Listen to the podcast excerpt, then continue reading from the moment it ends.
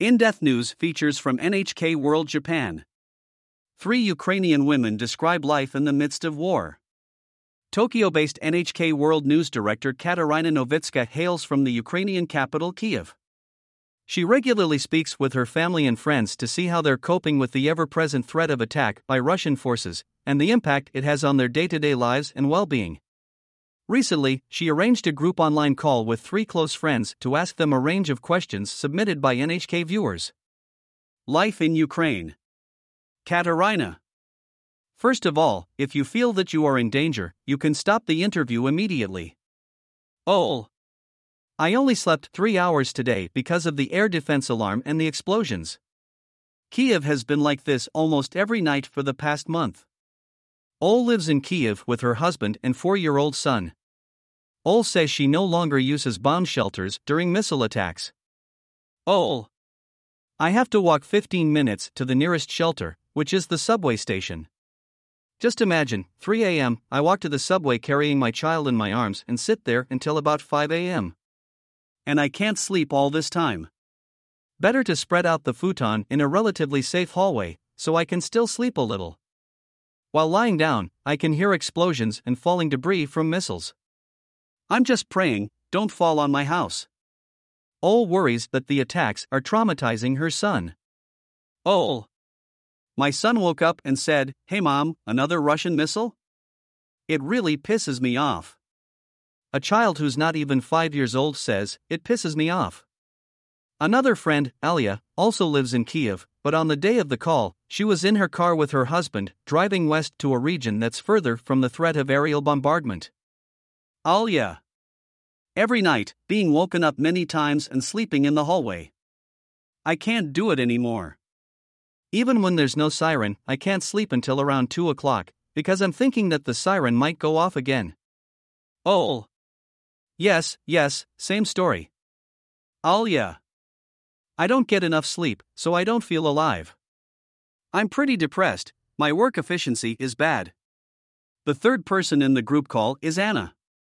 She used to live in Japan, but after the invasion began, she returned to live with her family just outside Kyiv. Kateryna. Do you also think about going somewhere safe? Anna. I don't think so. I came back to Ukraine to live in my hometown. Kateryna. Don't you regret going back? Anna. I have no regrets. Now that I am here, I feel better mentally. I am very relieved to be able to feel the same as my family now. When I was in Japan, I worried about my family and blamed myself for being safe and not helping anyone. Adapting to the new normal. All three women say they become inured to the attacks on their homeland. Oh. It may not be good, but we've gotten used to this situation. For us, this is the new normal. There are missile attacks at night, and in the morning we return to normal life. Normal life goes on, in between the attacks. Alia. I realized that the things I used to think of as problems aren't such a big deal, like not being able to do my job on time or having an argument with someone. The real problem is that you and your family's lives are always in danger. Also, the very concept of death has changed for me. Before, I thought death was abstract and even romantic because of the influence of movies. Now, when I hear the word death, all I can think of is fear and that my life doesn't belong to me anymore, it can so easily be taken away. Anna. I think I feel more connected to my family than ever before. I used to think, I don't need anyone's support, I can support myself. Since the war started, I've come to feel the importance of connection to my family and friends, and that we can do a lot to help each other. Finding peace in a war zone. All three women have mechanisms they use to cope with the violence. Kateryna. Alia, what do you do to calm down? Alia. My way of calming down is to walk a lot. Recently, I've been trying to take a walk every day after work. Kateryna. Anna, what makes you happy? Anna. Every Sunday, I take lessons in ikebana, the Japanese art of flower arrangement. I immerse myself in it, and I don't even notice time passing. I sort of recharge myself this way. Kateryna. Ol, are there any times when you feel happy these days? Oh. When I pick my son up from kindergarten and walk home with him, I buy him ice cream and get myself a latte and we walk slowly together. I'm enjoying doing this because I know it's a moment that I will never experience again. The enemy over the border. Kateryna. One viewer asked, Do you still support the Ukrainian government, which continues to resist Russia? Alia. I want people to imagine one day the person in the apartment next door suddenly kicks in the door, walks in, and says, It's not your apartment, it's mine. I'm going to live here from now on. And then he will eat everything in your fridge, rape your wife, and take your children. This is our situation. What would you do? You can't just say, go ahead, take the apartment, use whatever you want. No. We can't give up on our land, our people, our history. Anna. It is not the government that has chosen to resist Russia, but the people of Ukraine. Russia is denying our Ukrainian identity. That's why we're fighting. Kateryna. But isn't it possible that protecting life and surviving is more important? Oh. Russia won't let us live. I was in a village occupied by Russia for a time, and I heard people talking about the horrific violence perpetrated by Russian soldiers. Alia. Many foreign media outlets still write, this is Putin's war. But it's not like this. I think everyone has a choice. Even if Russians are forced to go to war, nobody is forcing them to rape women, shoot up houses, or write happy comments on social media under reports about tragedies in Ukraine. That's why I get angry when people say that the war between Russia and Ukraine is Putin's war. Kateryna. This is another question from a viewer Do you think you'll be able to talk to Russians again after the war is over? Oh. No. How can we communicate?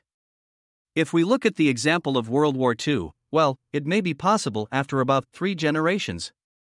But this generation and the next one? I think it's 100% no. Ol has a cousin in Russia. She says her relationship with him has broken down. Ol. I got a call from him after the invasion started. He said, Pack your bags and come to Russia. Then he started saying things like Zelensky is a clown president and Russian soldiers only attack military targets. I told him, You don't know anything. Then we got into a fight, and I said to him, From now on, forget that you have relatives in Ukraine. No more messages or calls. I won't contact you either.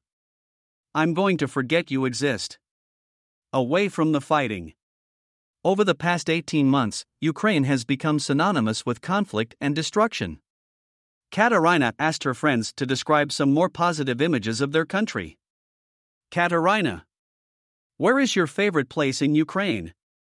Alia. My favorite place is where I'm heading now, the Carpathian Mountains in western Ukraine. This is my oasis. It recharges my mind and body. The Ukrainian mountains are incredibly beautiful, with lots of greenery and stunning views. Oh! When you think of Ukraine, you think of the fields.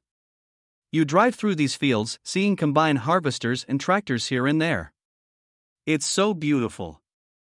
There, out in the fields, I feel really at peace. Anna.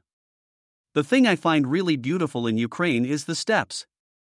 You look out and they seem to go on forever. The sky is so huge, and the expanse is amazing. Ukrainian spring is also amazing.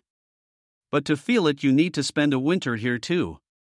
After you suffer a bit from the severe Ukrainian winter, it's amazing to feel nature being reborn. Kateryna also asked her friends to discuss their favorite aspects of Ukrainian culture.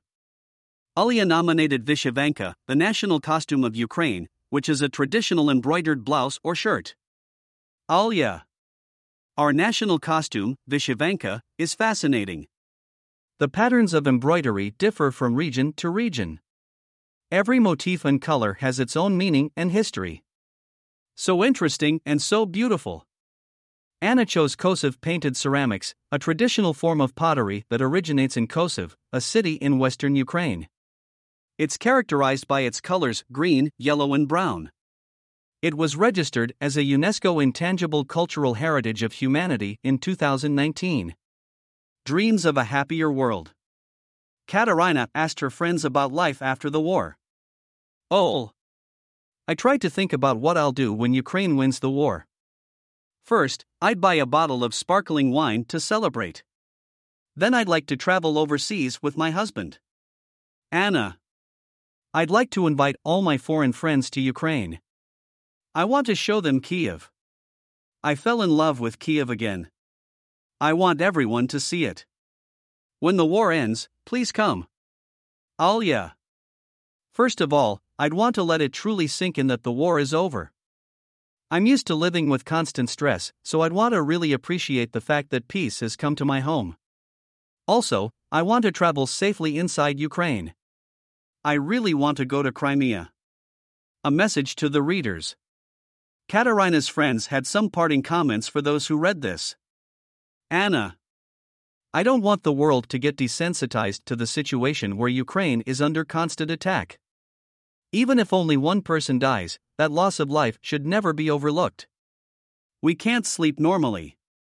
We can't live normal lives. Please don't forget that we're suffering at this very moment. I also want people to know that our military personnel are ordinary people like me, who also need humanitarian help. Alya. Please don't think of us as pathetic victims or poor things. We are normal people just like you, who are protecting ourselves and our homeland. I want you to understand our situation and support us so that we can win as soon as possible and return to a happy life full of dreams. Oh! We all have the same daily thoughts. Like, what should we have for dinner? Or for me, my son will start elementary school next year, so I need to find a teacher who will get the best out of him. If I forget the war even for a moment, I feel like I did something wrong. Sometimes I despair and want to cry. I can't think about the future, but I have a child, so I have to. On the surface, these three women have the same day to day concerns as many young adults across the world, but looking deeper, their lives reveal the indelible marks of war's influence broken sleep, traumatic memories, and constant anxiety, but also resilience and a determination never to give up. Kateryna Novytska, NHK World. Producer Nagata Ayaka. NHK World. Producer. Takuda Shuko. NHK. Producer.